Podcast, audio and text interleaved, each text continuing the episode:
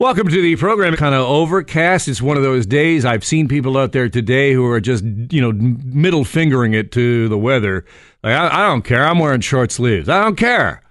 I don't- It's supposed to be warm, and I'm done with wearing my coat. I saw a guy, actually, w- one of the employees here, uh, uh, Patrick, uh, who was walking out of the building, and he put on his coat, and I swear to you, he looked like he was on his way to the ski slopes. This is I mean, it's ridiculous. We have a big program for you today, folks. We have all kinds of guests. The premier is here. friends. It's just great to be here. Thank you, Premier. It's good to have you here as well. Kawhi Leonard is here. I'm a fun guy. Thank you very much. I appreciate you being here as well.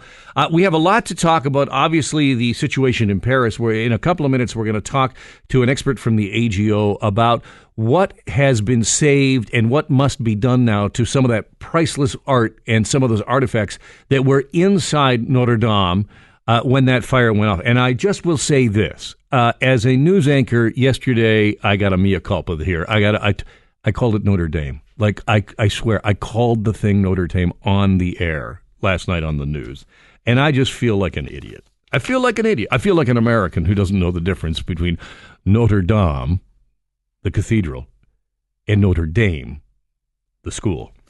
So my apologies. I, I apologize for that, uh, Premier. Um, how do you feel about that? Promises made, promises kept. Thank you, Premier. That, now, of course, the Premier was talking this morning in Etobicoke, and some of those sounds you just heard were actually from the Premier's uh, speech, and then he answered a bunch of questions today. And we talked yesterday about, on the program about the fact that we have this court challenge underway, this carbon tax court challenge. Can we? Go, I don't know if we can bring up the audio of that. That is currently underway again, still in Superior Court. And unusually, we actually have a live feed of the audio and the video coming from inside the court. And we're going to try and get that to you as soon as we can. Just play that in the background whenever you have it. Uh, and it, and as that goes on, there are many people wondering about whether or not this is a good use of our money. This is our taxpayer money, folks. And the premier was asked today by Jamie Mauracher, who is a global news reporter. Started off by asking about some of the changes that the government is making to your ability to sue the government, whether or not people can actually sue the government. And that's part of the changes that the Ford government are making. So this is a two part answer here, and I want you to try and follow along here. Jamie Mauracher, now this is what the premier had to say about the changes in your ability to sue the government. Even look sideways in some special interest groups out there trying to sue you. You know, it's it's ridiculous. I've never seen anything like it. It's tying up the courts. That is uh, Doug Ford speaking this morning. So then it's tying up the courts, it's frivolous. So then the next question, I think, uh, do we have the audio from the court? We can we just dip into that right now. This is currently this is live in the uh, Superior Court. that it works. That's some gripping That- stuff. And the last point of that paragraph Let's just jazz this up failure by bit. one province to legislate or the absence of a uniform set of rules applicable There we go. That- that makes it a little better. Render the market But I want to go back now to the premier here because the question is well, wait a second here. We are spending our money, the taxpayers' dime, in this court challenge, and a court challenge that pretty much every constitutional expert says does not have a hope. We don't know exactly how much it will cost in the end, but here is the premier saying or, or defending what some have said is, on his part, a frivolous court case wasting our money. You got to be kidding. You're, talking about uh, the the largest tax grab you've ever seen in in the country. That again is Premier Doug Ford talking about the carbon tax, which is ongoing. And I take you back to court, except for I worry that I will put you to sleep. So I want to move on to Paris now. And uh, obviously, you, you know so much about this now. And I was just really struck yesterday uh, as this was unfolding live in front of our eyes. I was sort of struck with the parallels of 9 11. It, it- I don't think I, uh, there has been a worldwide event similar in terms of the world glued to a screen and the feeling of dread, a, a pit in the stomach. Obviously, there are very different things because 9/11, we were wondering who possibly could do this, and wondering what the ramifications for the world order would be coming out of it. And obviously, you know, we, we're still grappling with the aftermath of all of that. This is obviously very different, but at the same, there was this sort of similarity, wasn't there, in the ex, in the experience? And what I also found really fascinating was this need, this compulsion that everyone seemed to have to post photos of themselves at Notre Dame, Notre Dame, no, Notre Dame. I'm going to screw it up all day. But wasn't that interesting? Like I, and I'm not I'm not being critical. I'm just I'm just observing. Like, what was it? What is it about humanity? What is it that uh, that now you know we have to go and run and find photos? I by later in the evening, I actually on social media I was seeing people posting things. Well, like, oh, listen, I went and found this photo. I took it before social media, and I you know it's actually a photo. And I'm like, well, why? What is? Why do you need to share that? And I guess it's this commonality, this commonality of experience, especially when you start dealing with a building like that. And here's some news that we're just getting now. France's culture minister says the crown of thorns Catholic relic, the tunic of Saint Louis, uh, and other priceless works were saved from the fire that destroyed the roof and spire of the cathedral. Now, those artworks have been moved to the Louvre, where they will be dehumidified, protected, and eventually restored. Now, the interior minister is also saying there are still risks that may endanger the structure of the cathedral. Uh, the minister saying on Tuesday, after a brief visit inside, that there is a permanent surveillance because the entire structure could still move. He's going to have to wait another 48 hours to be able to figure out whether you can actually safely enter the cathedral and then try and get out any of the works that are still in there. Some of them are just simply too big to actually be moved. Let's get a little perspective on, on what all of this means in terms of art. And for that, Maria Sullivan is the head of conservation at the AGO and joins me on the line. Maria, thank you so much for joining me. My pleasure. Nice to be here today. Let's just begin with, you know, the commonality of experience, what I was just talking about. I, I'm wondering what went through your mind as you were watching that live feed yesterday. Well, I think it's really heartbreaking to to watch something like that. Certainly, um, Notre Dame is such an important part of our world culture and uh, such an important historic site. Um, it's it's heartbreaking to see something like that happen. It's a place that's awe-inspiring if you've ever been to it, and uh, even if you haven't, I think it still inspires the imagination. When we talk about the conservation and the dehumidification and all the rest of those things, let's just, you know, take it to your expertise level here. What is going to be required to be able to deal with some of these artworks that were priceless and were inside the cathedral at the time of the fire? Right. Well, you know, I was pleased to hear that they were able to remove um, a lot of the artworks in the early stages of the fire, and that they've been able to move others since. So that is um, that's that's really a great sign. Uh, many of the paintings have been moved to the Louvre. Um, certainly, uh, fire um, has heat it has smoke that can damage works of art, but then you also have the secondary effects. So, water that firefighters use to put out the fire can cause damage to different materials.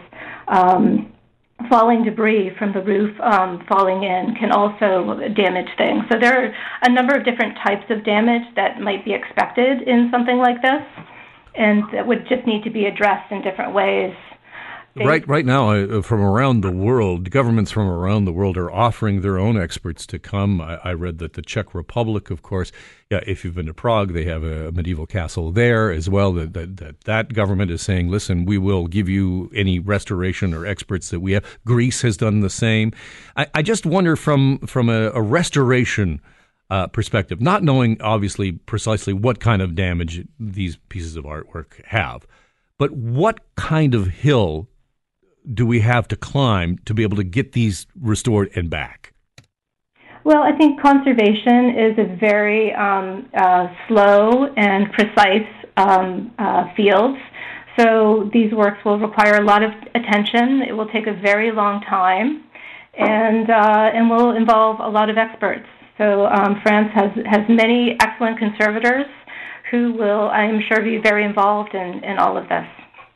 Maria Sullivan is head of conservation at the Art Gallery of Ontario. If you have not been to the Art Gallery of Ontario recently, I recommend it. Being up in that in that hall, that new redesign, and just walking up the stairwell. When you walk up that that cool stair, Maria, what, you just think to yourself, "I I get to work here." I love it. I love it, and I feel really um, honored to be able to work here. It's a it's a beautiful building. Thank you for being on the program. My pleasure. Thank you.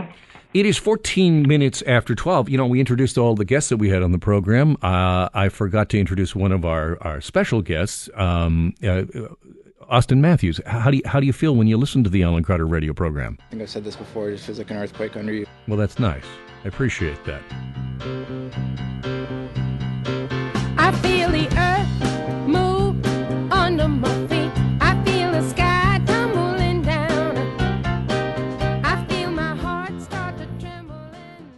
I want to get right to Sean O'Shea, a colleague and a, an amazing journalist. Uh, and uh, he is uh, with us here. Uh, uh, Sean, with an incredible story last night about a dog that was denied. A dog denied the ability to get on a flight, even though the dog had flown one direction fine on, on the way back, not so much. Sean, give me a sense of what this story's about.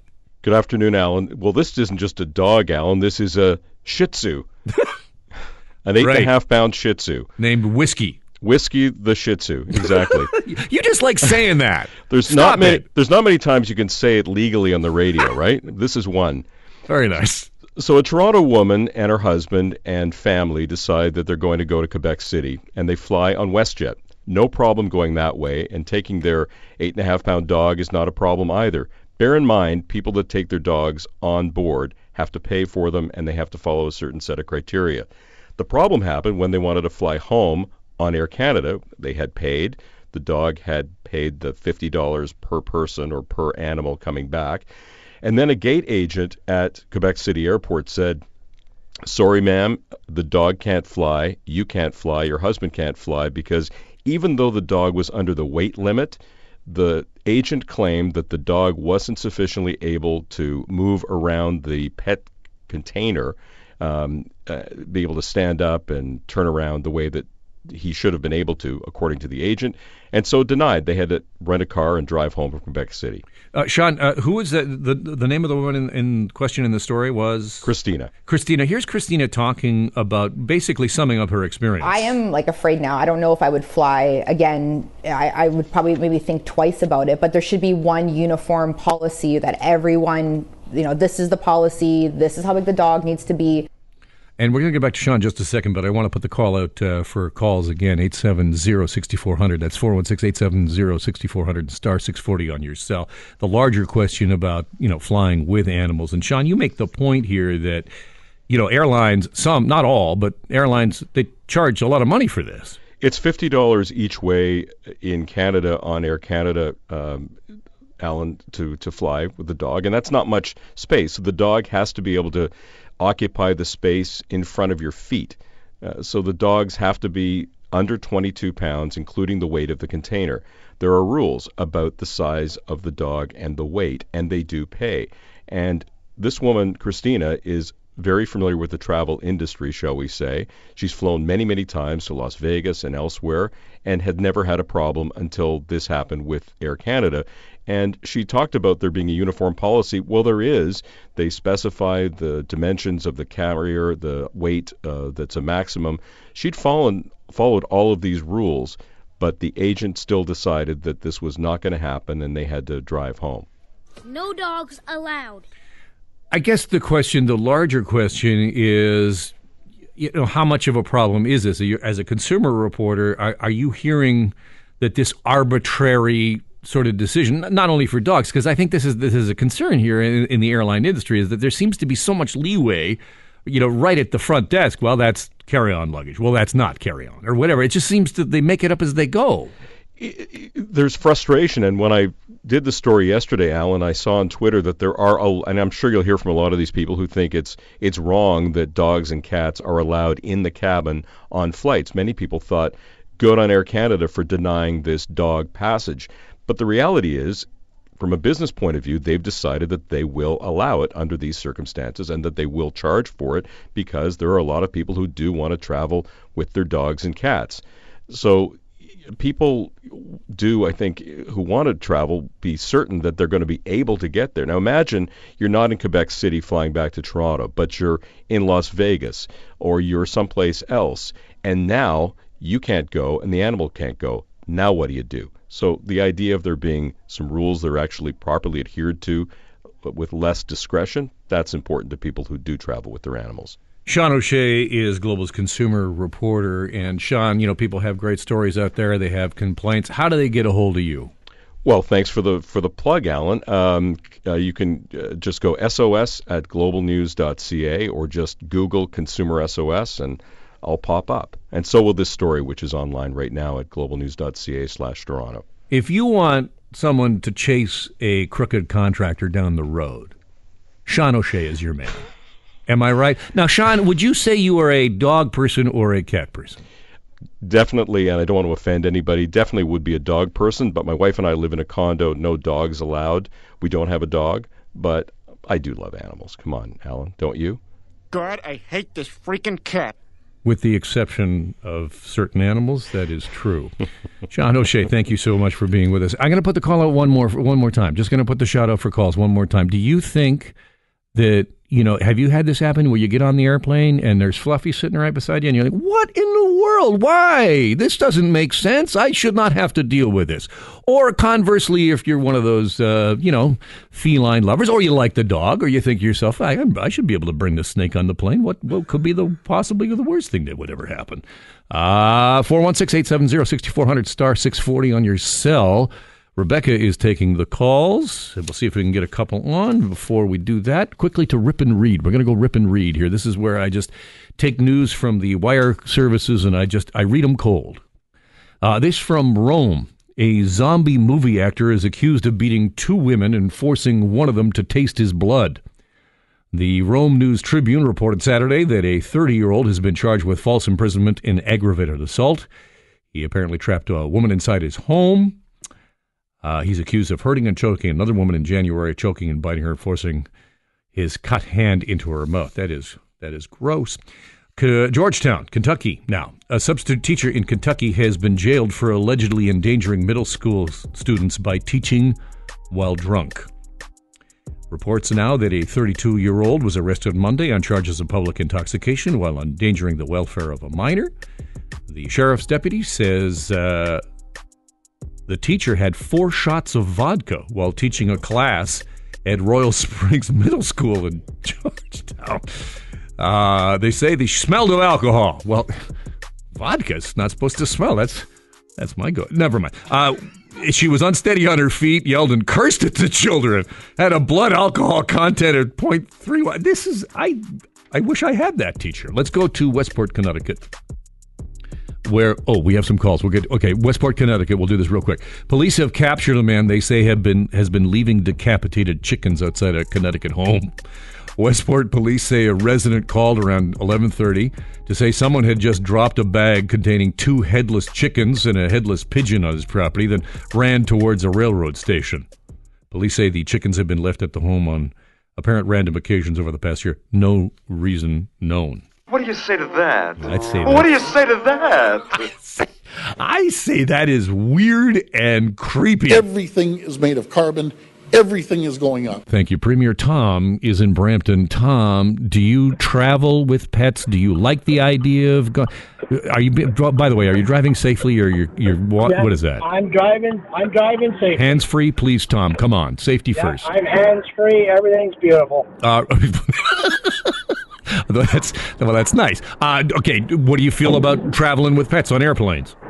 I rather travel with a pet than travel with a little with your wife? Chinese lady that I did travel with that was clipping her toenails on the plane, and she washed her socks in the jar. Oh, that's hung them on the back of gross. That is that is just that is gross. Okay, so you're saying you got no problem with with Fido? It's just the nail clipper that you don't want. She she had a bag full of medication. She Yep. kept getting the lady to offer her get her hot water so she could take her bag full of medication. Yeah. She was clipping her toenails. She she washed her socks, hung them on the back of the seat, and constantly up and down. She never stood still. All the way to Vegas. Uh, all right. Thank you. Uh, appreciate that. Corey is uh, in Toronto. Corey, animals, yes or no on the airplanes? I, I see yes. yes. I, I just I just want to know: Did they actually get their money back from Air Canada? Uh, we, that's a great question. Uh, we didn't get to that part of the story, uh, but they did get. Some, yeah, they got some money back for their flight, but one of the problems is they. I don't think they were reimbursed for having to drive back from uh, Quebec City. So they had to rent a car. They, you know, all the time, all those auxiliary uh, uh, or extra expenses. Pardon me. They did not get back. So I mean, that's that's a question for Air Canada, isn't it? Yeah, it sure is. All right, thank you. Appreciate you being with us. Wow, we have had a fantastic half hour. Is it? It has been all kinds of fun. Uh, Kawhi, h- how have you felt? I'm a fun guy. Well, that's true. He is. Uh, and Auston Matthews, how have you felt about the last half hour? I think I've said this before. It just feels like an earthquake under you. Yeah, it's true. In our next segment, we're going to talk about something that uh, if you have teenagers, if uh, you are concerned about their health, this is something that is going to be a top of mind thing for you, and that is vaping. Whoa, you smoke? It's an e cigarette. Care to vape?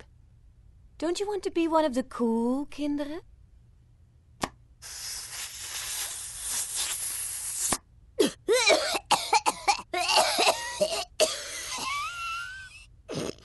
Refreshing. The rise in usage by teenagers of vaping right across North America recently was described as an epidemic by the FDA commissioner in the United States. And administrators both there and here are grappling with what to do about it.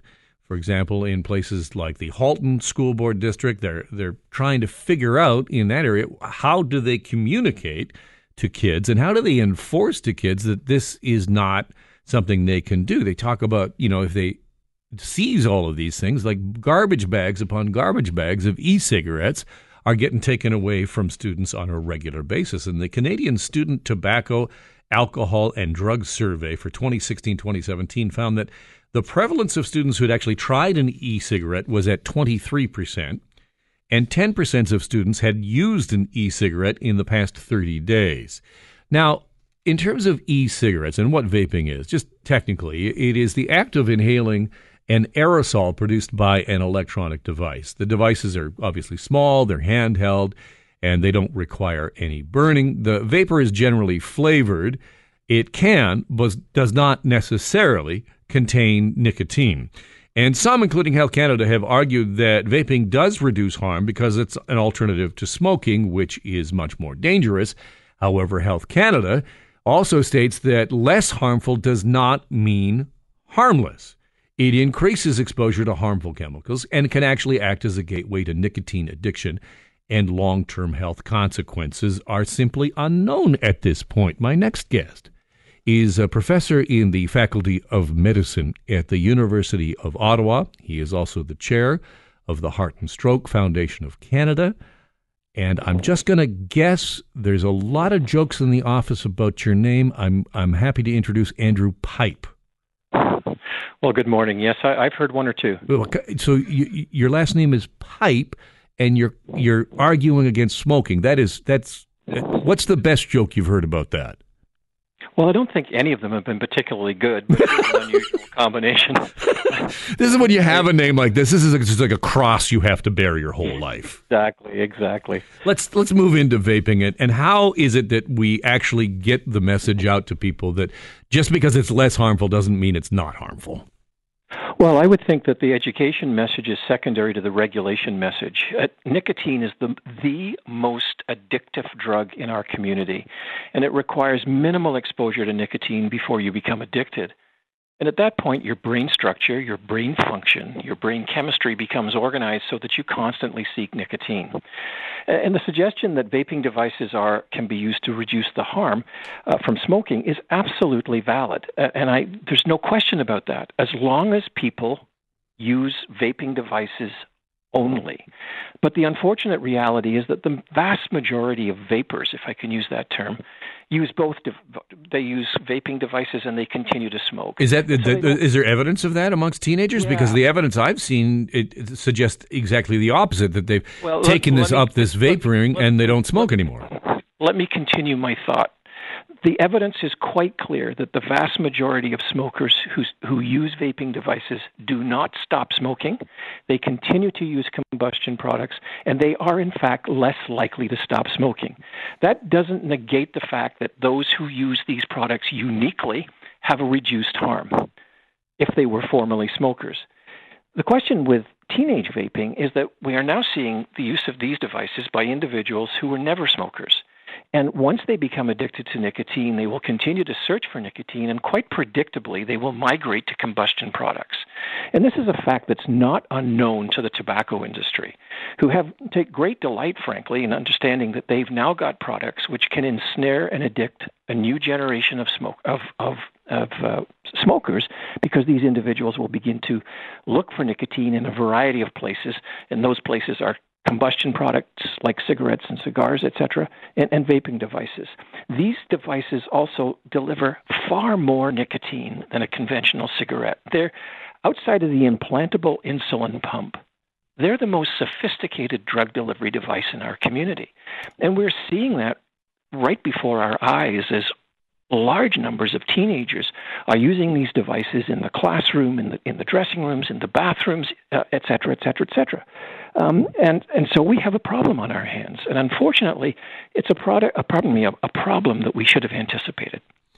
I want to move to advertising because I think in in some ways this is the thing that perplexes me the most. We say as a society that you cannot advertise cigarettes on television or on the radio. You have to put them behind an ugly metal counter or, or, or, conceal them behind the counter, rather. And then at the same time, out front at the gas station is a giant ad for a vape product. How is that possible? Does that make sense to you? It makes absolutely no sense to me whatsoever, and I couldn't have expressed the frustration that the health community is experiencing um, more adroitly than you have just done. Uh, it, it is totally ridiculous. We've got to remind ourselves that tobacco products, nicotine, kill 47,000 47,000 Canadians unnecessarily every year. Smokers lose 10 years of life expectancy. And it's always astonished me that we have allowed, with virtually little regulation apart from the restrictions on advertising and marketing, the tobacco industry to have its way with our youth, addict large numbers of people, and then you and I, as taxpayers, pay an enormous cost in terms of treating the diseases and the other health problems that that uh, that tobacco users experience.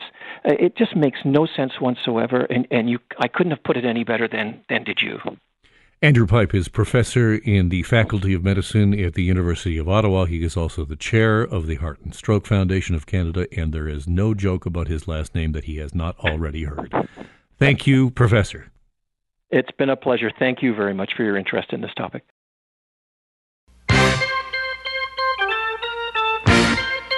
If you're a certain age, you remember when this was a hit. If you are not of that vintage, you have heard it forever on classic rock radio. It's it's a staple. And of course, you were listening there to the Jay Geils Band and John Warren Geils Jr., better known as Jay Geils, the guitarist of the Jay Geils Band, was found dead in his home in Massachusetts on today. He's 71. Rolling Stone is now confirming the death a preliminary investigation indicating that he had died of natural causes. You know, the Jay Geils Band released a slew of albums during the 70s and early 80s. Uh, Peter Wolf, remember him? Peter Wolf, well, of course, he's still, with. he was the lead singer. Jay Geils was actually the guitarist. So he wasn't the singer. Peter Wolf was the singer. And then you had Centerfold, Love Stinks. And then Jay Geils went on to uh, a bit of a solo career as well. In 1980, the J. Geils Band released uh, Love Stinks, that is their first platinum selling record. The following year, they notched a number one with their 12th album, Freeze Frame. That was when that band was big. So, some sad news from the world of entertainment. We want to move back to something that I began the program with, and that is the availability by Premier Doug Ford. This is how this works. Just you an ex- explanation here. When they say availability, this is a fancy way of saying it. it's an opportunity for reporters to ask questions.